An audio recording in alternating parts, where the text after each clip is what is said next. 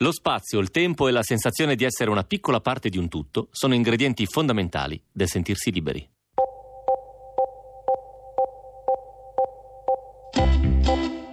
Non avevo nessun pensiero, ero laureato, non mi interessava cosa avrei fatto dopo, ci avrei pensato quando sarei tornato. Stavo bene, ho raggiunto una, una sorta di eh, calma interiore e mi è rimasta proprio stampata dentro.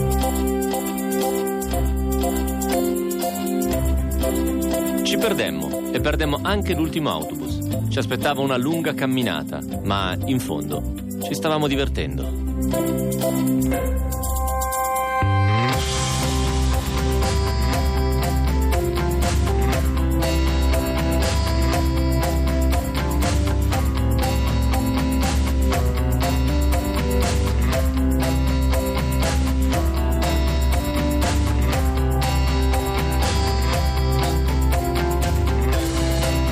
Le 22.31 minuti in punto, siamo in diretta, fuori il clima ormai è tiepido, primaverile inoltrato quasi estivo, ma noi abbiamo delle storie fresche fresche, tutte per voi. Cominciamo, Pascal, Radio 2.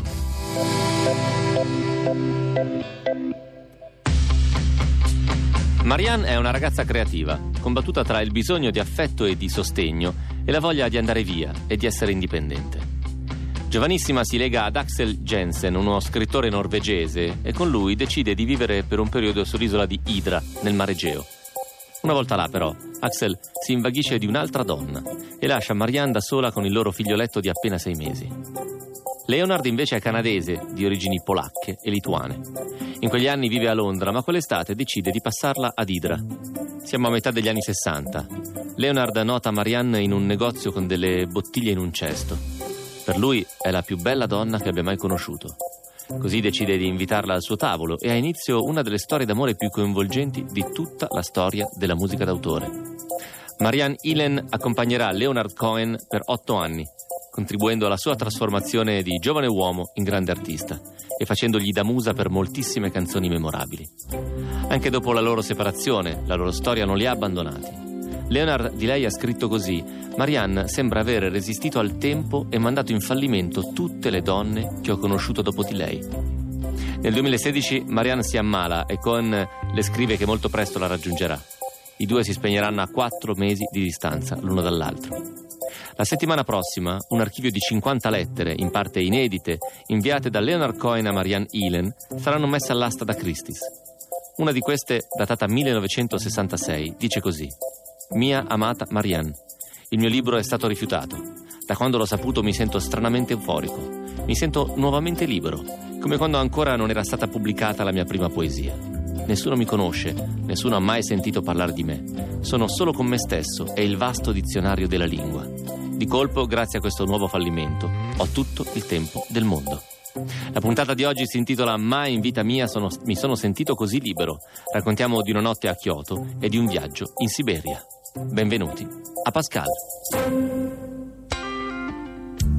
In my secret life, in my secret life,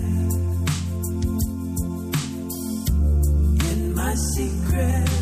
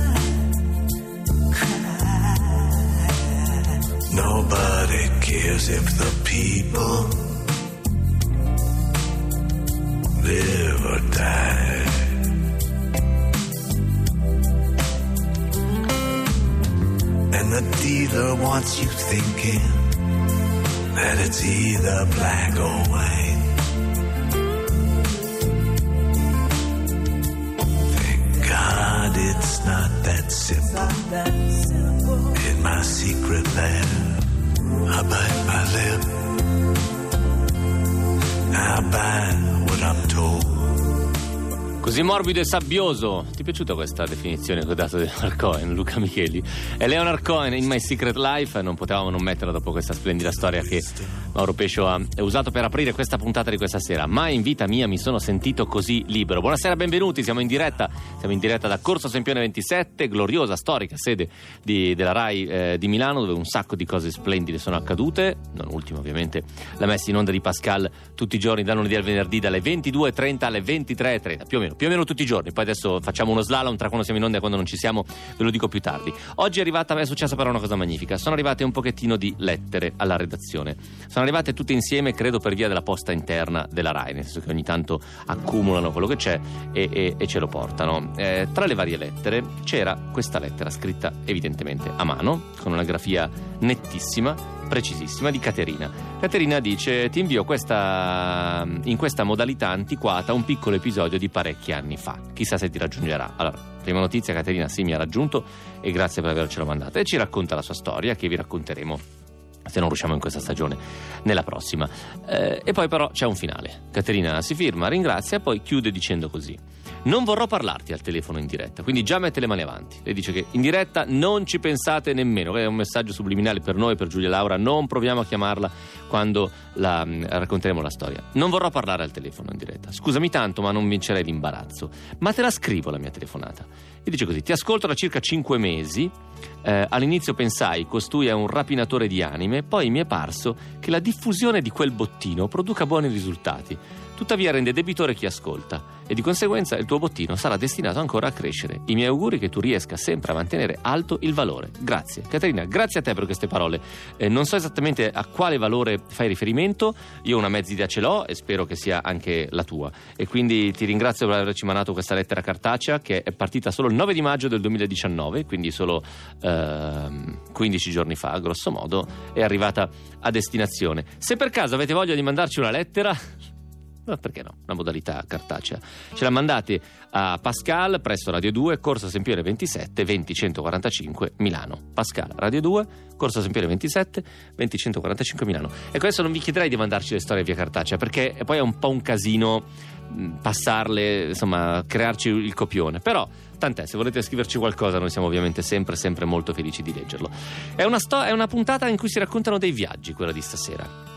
Di solito c'è un problema con le storie di viaggio ed è chi, chi, fa un bel viaggio, per lui ovviamente c'è un po' l'effetto diapositiva degli amici, no? che quel viaggio è una figata incredibile per lui. Poi quando lo fai vedere agli amici o quando lo racconti tutti, eh, certo, certo, ah, vi siete persi, no? pazzesco, interessantissimo. E invece non è questo il caso, non è questo il caso perché la storia di Roberto ha, parla sì in questo, anche in questo caso di uno smarrimento, ma ha un momento di illuminazione lucidissima su un pezzo della vita che è appartenuto a tutti noi tutti noi a un certo punto abbiamo vissuto questo pezzo che racconta molto molto bene, devo dire, Roberto. E poi invece c'è la storia di un pazzo che attraversa tutta la Russia in automobile e tra pochissimo ve le racconteremo. Se per caso siete in viaggio, perché è un venerdì sera, sarà un bel fine settimana, mi auguro per voi, ehm, e siete, state tornando a casa, state viaggiando in qualche modo, potete o scriverci sul nostro gruppo Facebook, Pascal Radio 2, iscrivendovi e ci scrivete dove state andando, se volete magari farvi una foto, oppure potete anche semplicemente mandarci un messaggio messaggio vocale. Potete massa- mandarci un bel messaggio vocale su WhatsApp in cui ci raccontate la storia di questo vostro fine settimana, cioè cosa vi ha portato a fare questo fine settimana. Il numero da, a cui mandare il messaggio vocale è il 335 80 77 446. 335 80 77 446. Invece, se avete solo voglia di ascoltare, vi mettete comodi e noi vi raccontiamo. La prima storia la storia di Roberto. Pascal, state con noi.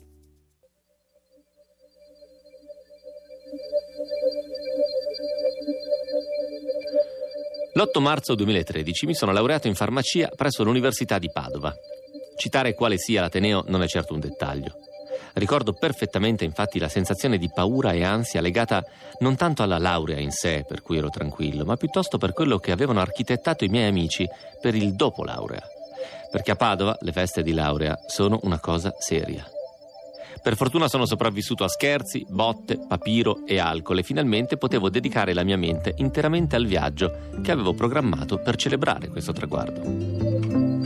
Dopo meno di un mese, io e il mio amico e compagno di laurea Daniele saremmo partiti alla volta del Giappone con i nostri Japan Rail Pass in mano. Dopo qualche giorno a Tokyo avremmo visitato Hiroshima e l'isola di Miyayama, viaggiando con i famosi Shinkansen, i treni ultraveloci giapponesi capaci di toccare i 400 all'ora per poi risalire verso Tokyo dove ci aspettava il volo di ritorno, passando prima per Kyoto, Osaka e Nara.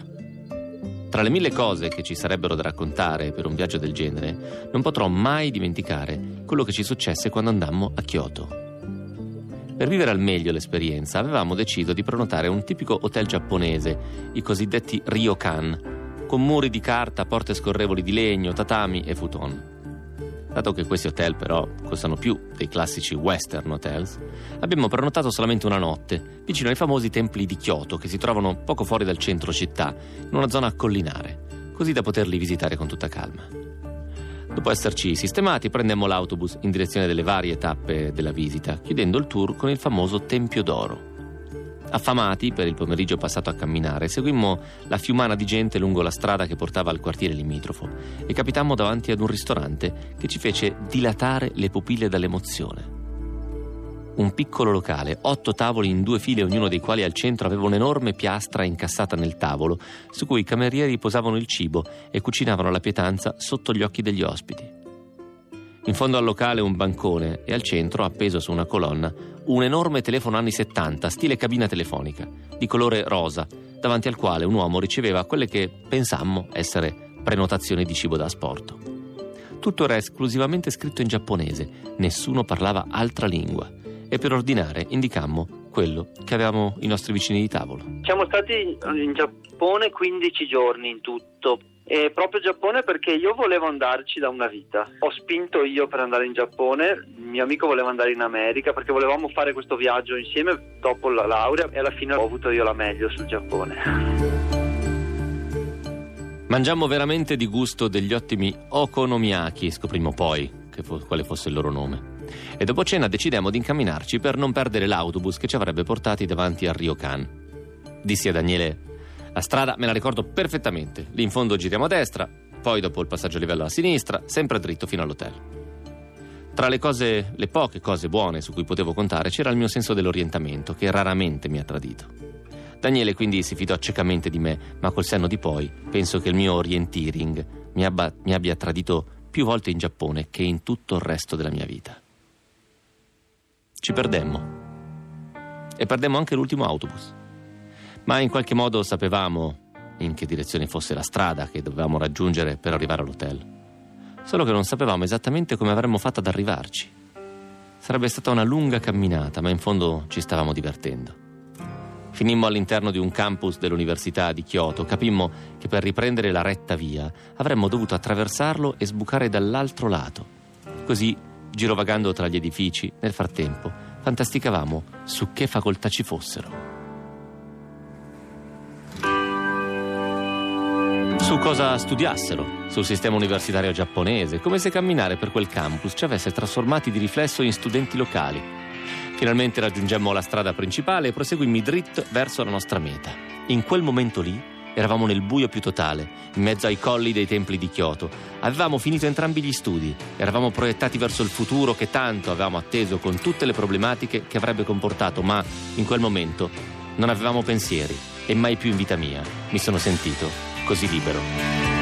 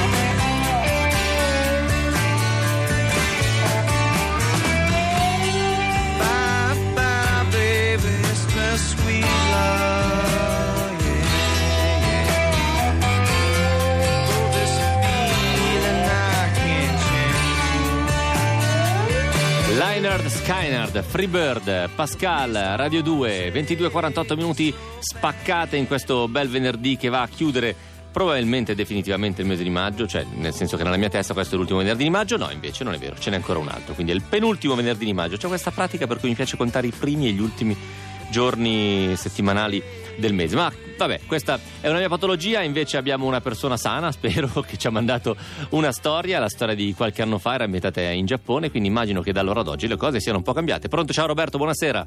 Ciao, ciao Matteo, buonasera. Come stai? Bene, tutto bene. Quanti anni fa succedeva? Sei? Sette? Eh, 2013, non so quanto, sei, sei anni. Sei, sei anni secchi. Quindi tu adesso, anni, dopo, dopo, la laurea in farmacia, c'è ancora tanta gente sì. che si laurea in farmacia? Eh, sempre di più, dicono anche troppo ormai. Addirittura? sì. Ma farmacia... Una volta... Una volta era la facoltà che aveva più, più sbocchi professionali, adesso certo. è una di quelle che ne ha meno. po' Ma di è, la vecchia, è la vecchia chimica e tecnologia farmaceutica? Sono due corsi separati. Sono diversi, ok. Che però portano bene o male alle stesse strade, solo che il CTF, chimica e tecnologia. CTF è più orientato verso l'industria e la produzione, eccetera. Dei farmaci, ok. Mentre l'altra invece. Tu quindi sei un farmacista che sta dietro al bancone nella farmacia e accoglie tutti i malati?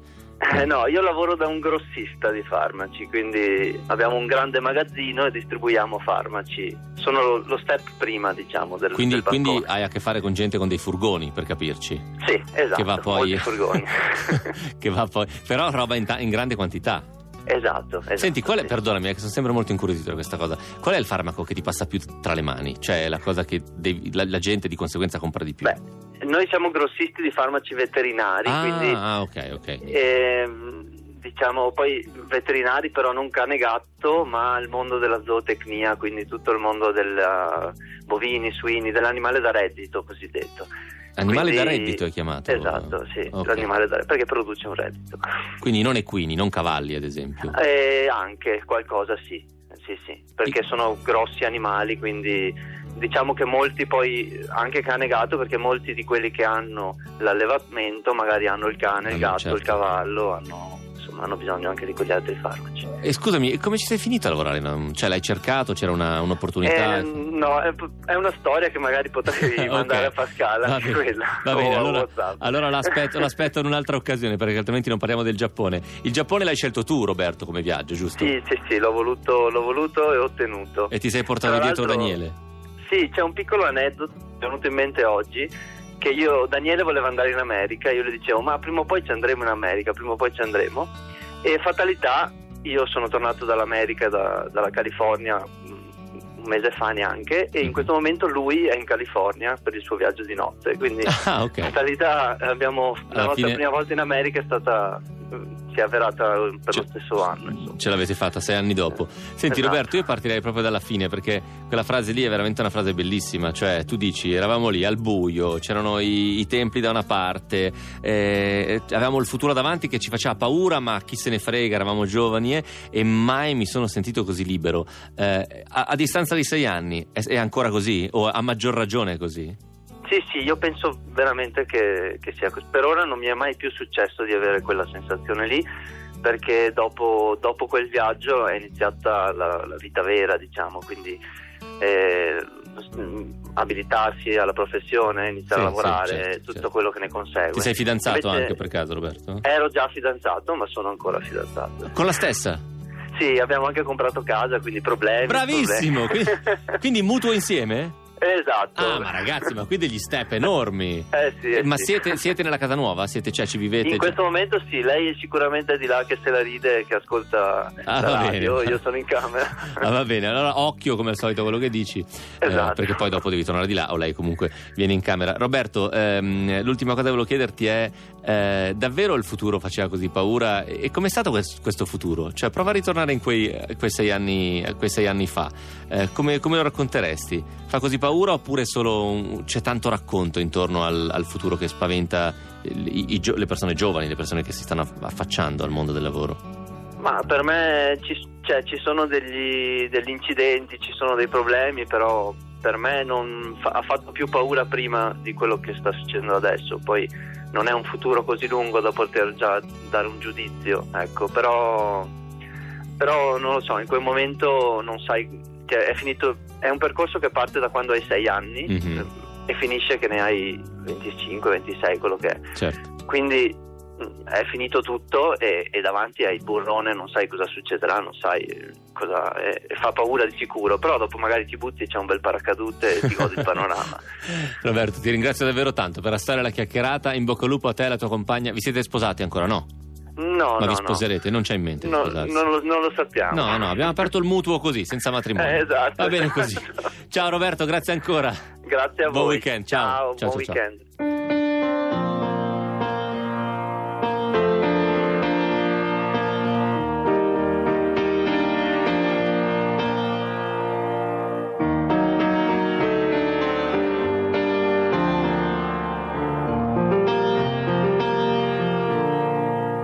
Can't wipe the windblown smile from across my face.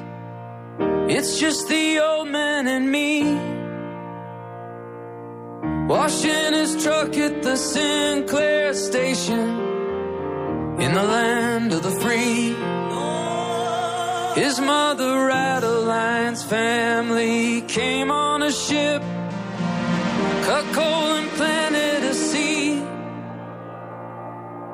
Down in them drift mines of Pennsylvania, in the land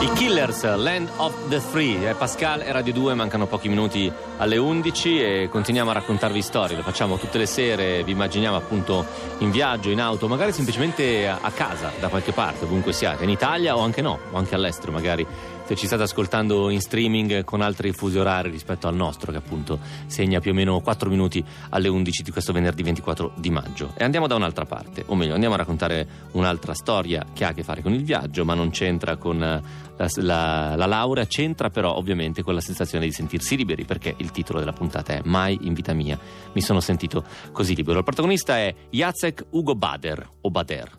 È nato in Polonia nel 1957. Ha una moglie, due figli e due cani. È stato insegnante in una scuola per ragazzi in difficoltà. Poi ha lavorato in un negozio di alimentari, ha caricato e scaricato i treni, è stato pesatore in un punto vendita di maiali, è stato consulente matrimoniale, ha gestito una società di distribuzione. Dal 91 è reporter per la Gazeta Wyborska, il più importante quotidiano polacco. Nel 2007 ha deciso di intraprendere un viaggio in solitaria da Mosca a Vladivostok e il risultato di quel viaggio è un libro pubblicato in Italia da Keller Editore con il titolo Febbre Bianca. In una puntata che si intitola Mai in vita mia sono stato così libero, la seconda storia di stasera è la sua. Pascal, state con noi.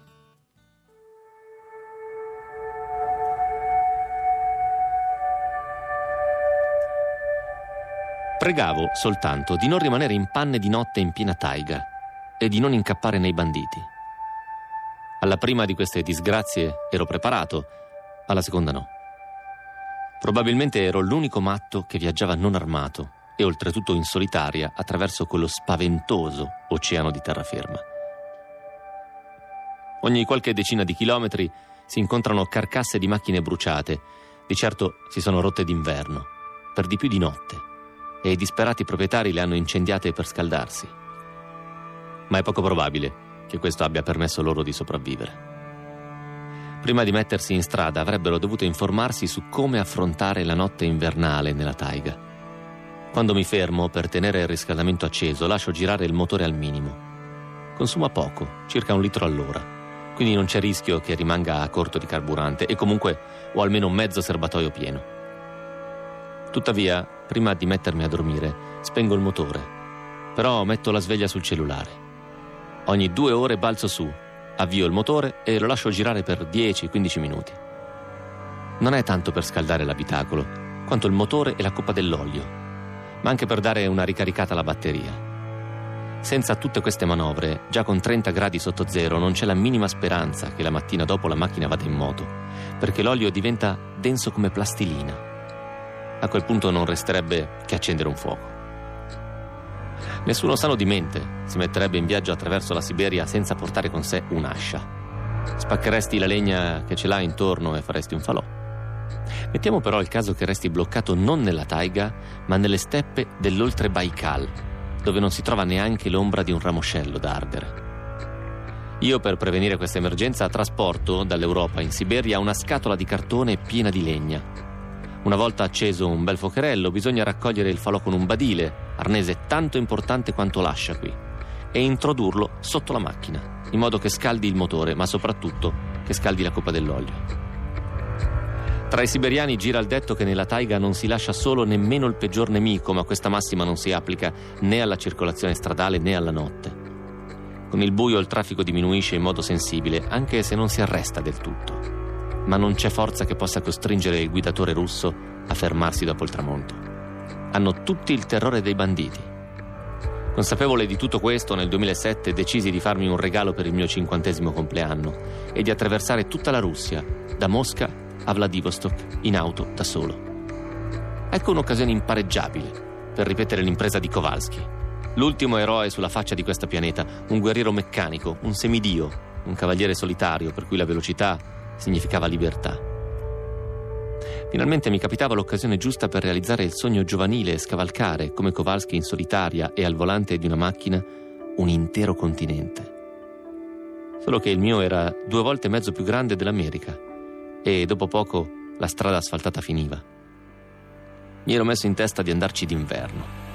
Dovevo assolutamente assaggiare l'inverno in Siberia. Come auto a Mosca acquistai una Watts, in buone condizioni, un mezzo destinato esclusivamente all'esercito e ai lavori forestali e agricoli.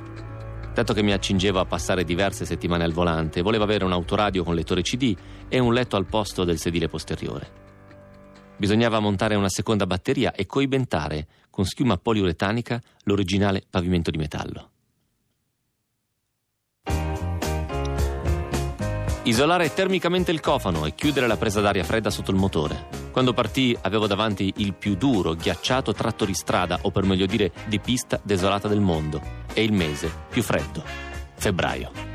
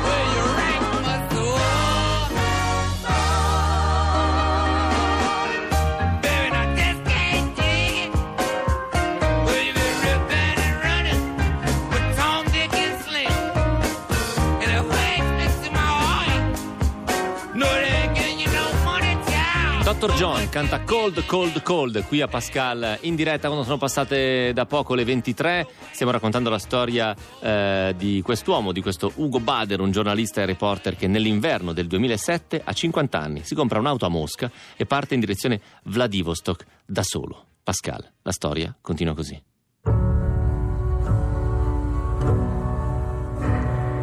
In un punto imprecisato della taiga faccio amicizia con un uomo a cavallo. Ha una divisa da campo con sotto una giacca di lana e un paio di scarponi pesanti che a stento entrano nelle staffe. Una coppia di borse da bicicletta appesa ai fianchi. Dietro le spalle un sacco a pelo e uno zaino. Una faccia quasi nera, sporca e arsa dal sole, inaridita, deperita. Una barba rada ma lunga e un paio di baffi. Dall'aspetto si direbbe un guerriero mongolo se non fosse per la divisa e per la rotta.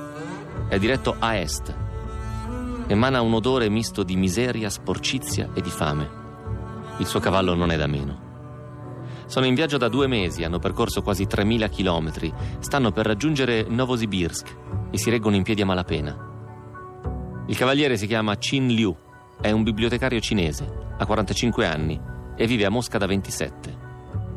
A settembre ha mollato il lavoro, ha speso tutti i risparmi per comprarsi il cavallo e si è avviato alla volta della Cina. Chin ha una moglie e un figlio di 9 anni.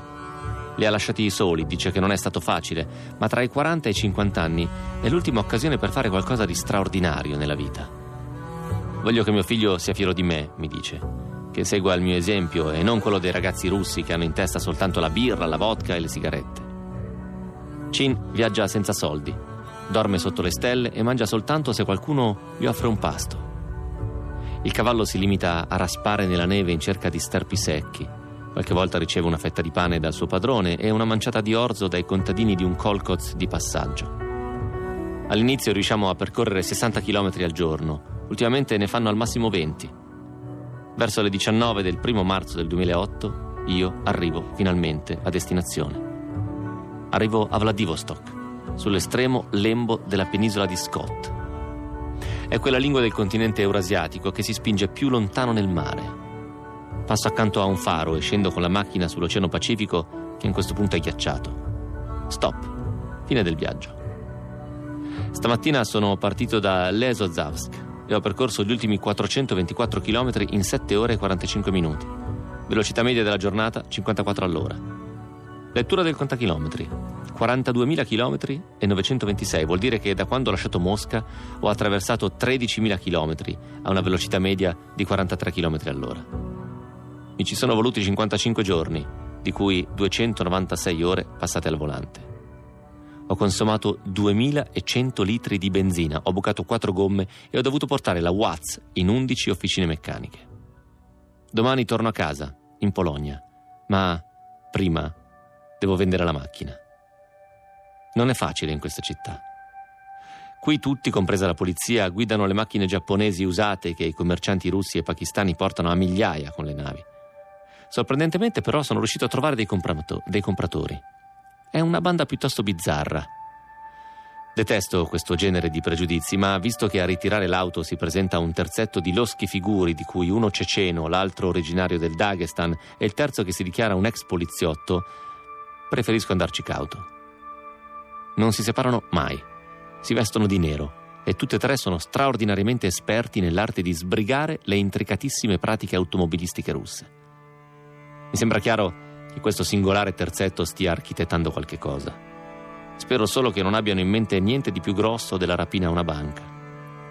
Andiamo dal notaio con la loro auto, mi fanno sedere di fianco al guidatore, gli altri due si mettono dietro, poi lo sportello si chiude con un colpo secco, in modo automatico.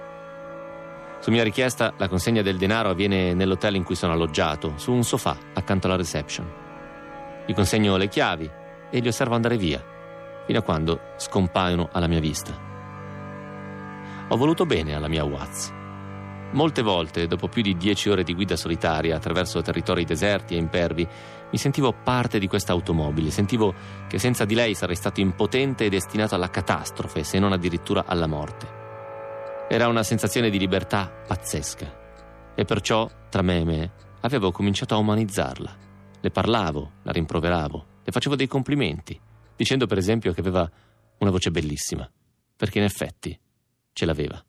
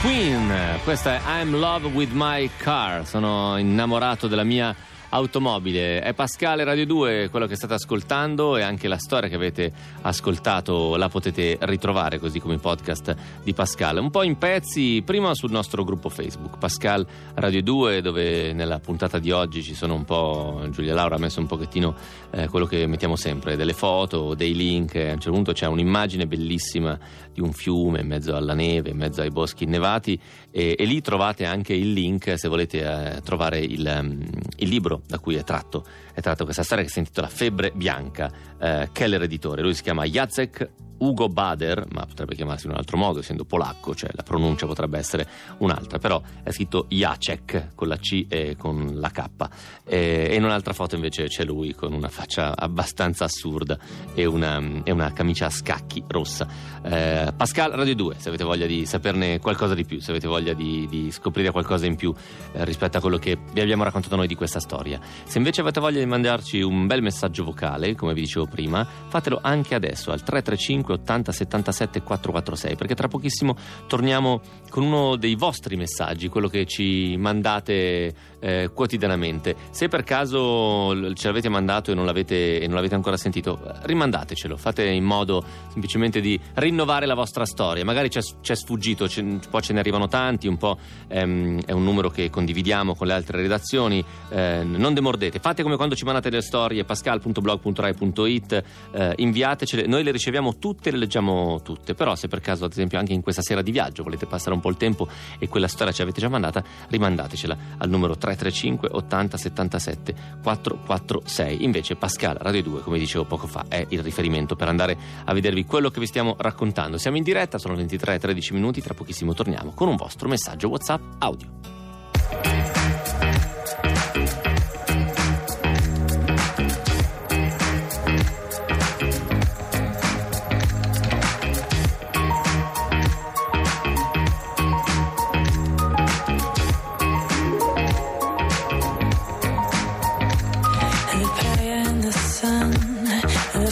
In the night.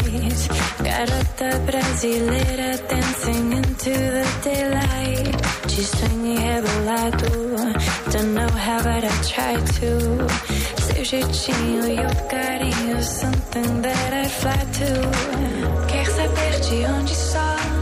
Brasileira, meu amor, Brasil. Yeah, Sao Paulo, Rio, Brooklyn Hills. Quer saber de onde só?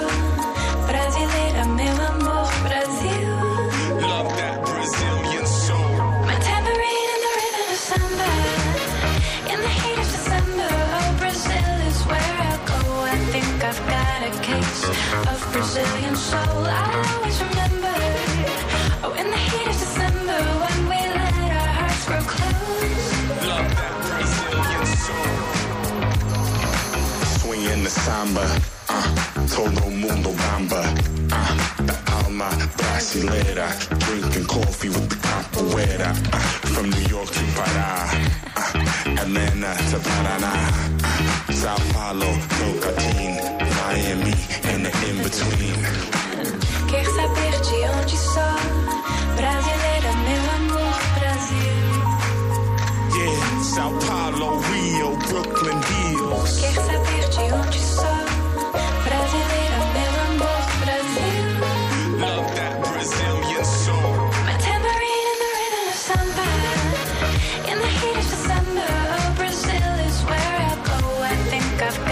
Of Brazilian soul. I'll always remember. Oh, in the heat of E sono cinque le domande che qui a Pascal, qui a Radio 2 abbiamo deciso di porvi per cercare di guidarvi una vostra storia eh, vocale attraverso un messaggio WhatsApp. Le domande sono sempre quelle. Qual è la cosa più importante che ti è successa oggi? Come hai conosciuto l'amore della tua vita? Qual è la volta in cui hai avuto più paura? Come sei finito a fare il lavoro che fai? E qual è il ricordo più bello della tua vita? Ecco, il prossimo messaggio, la prossima storia che vi ripeto, vi ripeto potete mandare anche voi adesso in questo momento al 335 80 77 446 vocale però, cioè aprite il vostro microfonino e raccontateci la vostra storia rispondendo a una di queste cinque domande. Eh, vi dicevo, il prossimo messaggio, quello che vi facciamo sentire, cioè la prossima storia, risponde alla domanda come hai conosciuto l'amore della tua vita. Ecco, questa domanda in realtà per noi è molto larga, può voler veramente dire tutto, può essere che l'amore della tua vita è quello con cui stai adesso, può essere quello che non vedi più, come è successo per Leonard Cohen e la sua compagna, può essere semplicemente una persona per cui hai perso la testa e in questo momento hai voglia di raccontarcelo. 335 80 77 446 oppure semplicemente ascoltatevi la prossima storia.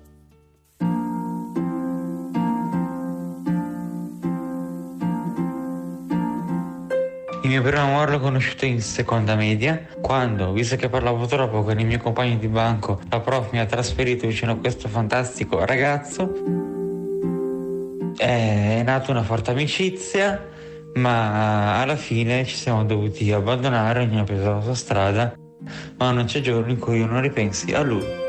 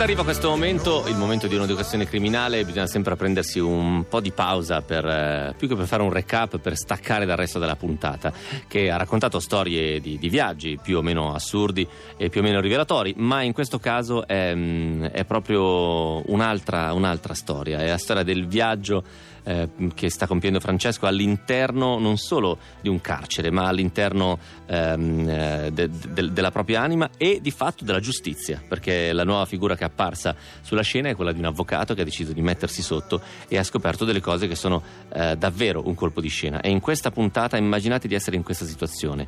Vi arrivano delle carte, dei, dei fogli, dei documenti, degli incartamenti e da quei documenti dipende un pezzo enorme della vostra vita. Andiamo là, andiamo in quel carcere, siamo con Francesco. Pascal, questa è un'educazione criminale.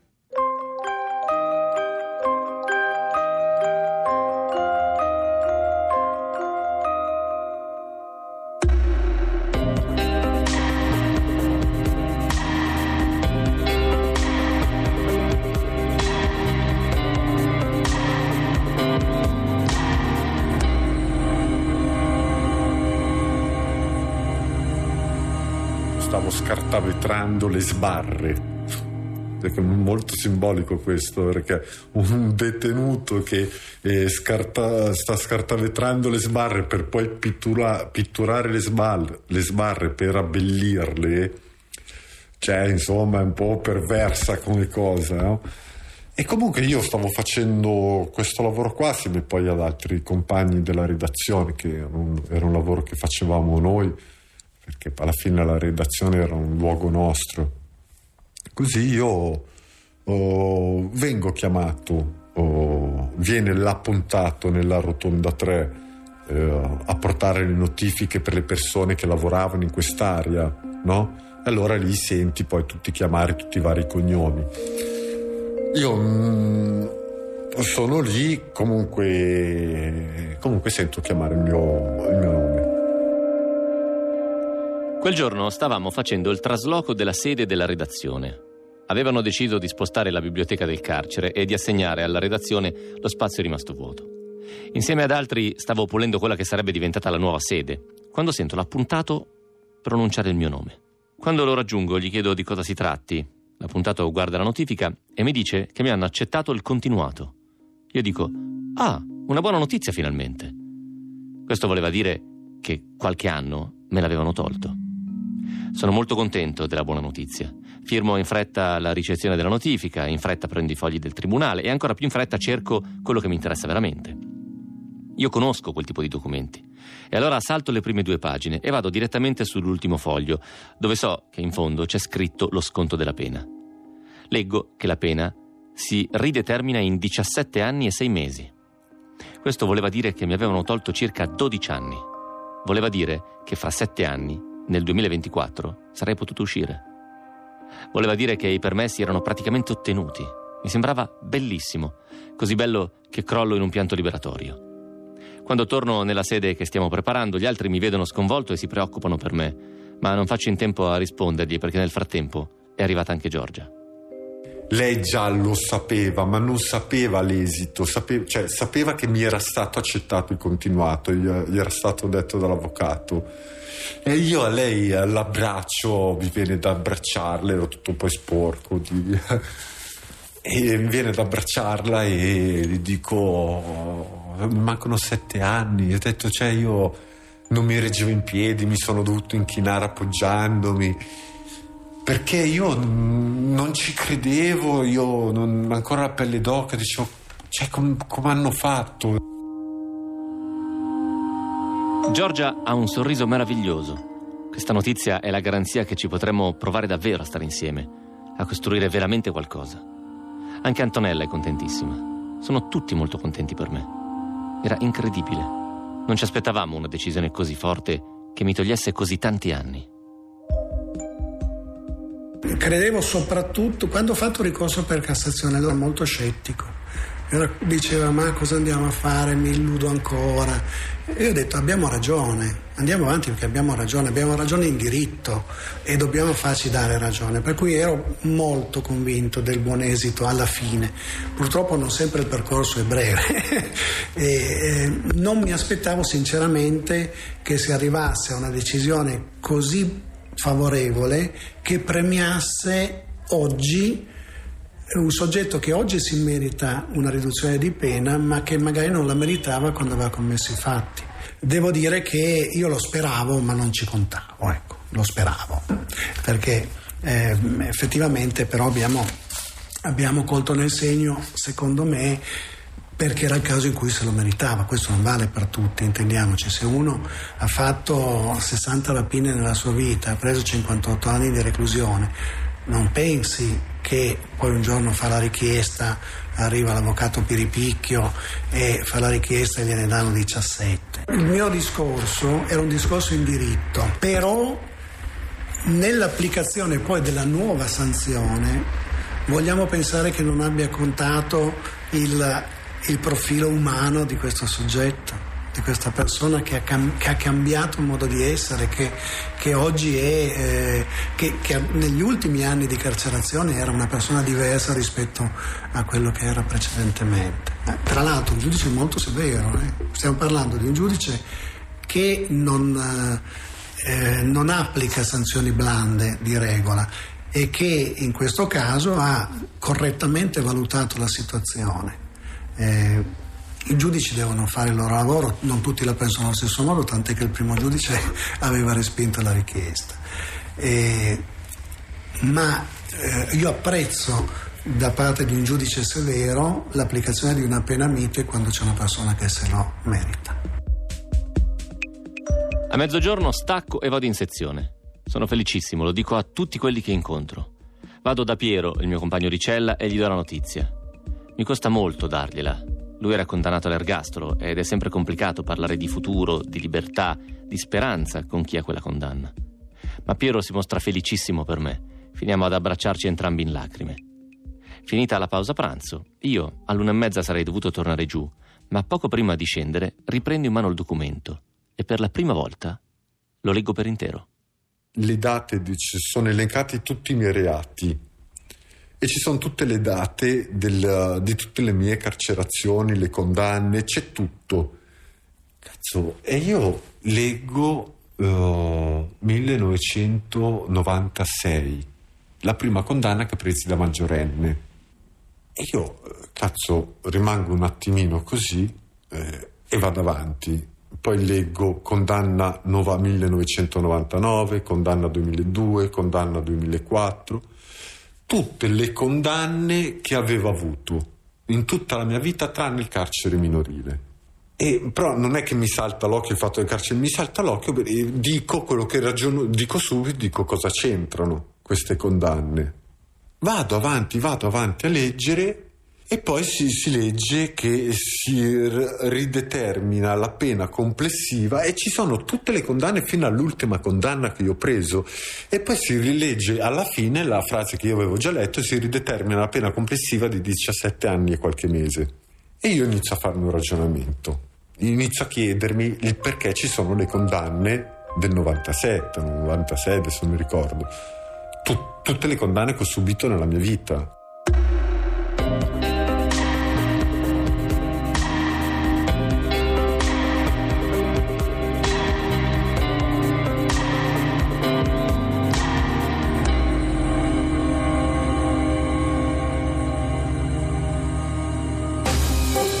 Andate a risentirvela tutta un'educazione criminale perché avete capito che sta succedendo della roba qua, sta succedendo davvero sul nostro sito pascal.blog.rai.it, sezione ovviamente, un'educazione criminale. Anche Federico Bernocchi è un appassionato ascoltatore appassionato, appassionato. di un'educazione criminale, bisogna aprire il microfono numero 6, è appassionatissimo, l'ascolta venendo qua, ovviamente l'ascolta venendo qua ed è felice. Ma prima di dar la linea a Federico Bernocchi io vi ricordo che dal 10 al 14 giugno noi siamo in onda al Biografim Festival di Bologna, Ah, caro certo, Bernocchi. certo. Tutti i giorni dalle 19.30 alle 20.30 facciamo un bel live e poi viene mandato in onda. Settimana prossima invece noi non siamo in onda lunedì, non siamo in onda martedì, non siamo in onda mercoledì, non siamo in onda giovedì, siamo in onda solo venerdì. Addirittura ci rivediamo venerdì Ci vediamo prossimo. venerdì prossimo, sì, perché in mezzo c'è della roba e Mamma, quindi vai, niente... ma cosa dire? Pelandrone vero. Pelandrone, eh. sì, sì, sì. Pelandrone vero. Pelandrone vero. Quindi ci rivediamo venerdì. Non ti chiedo che cosa, di cosa parlate stasera perché mancano pochi secondi. Lidera vera, le tre cose che vi mancano. Le tre cose che vi mancano, lasciamo la linea al GR2, poi a anziano youtuber, torniamo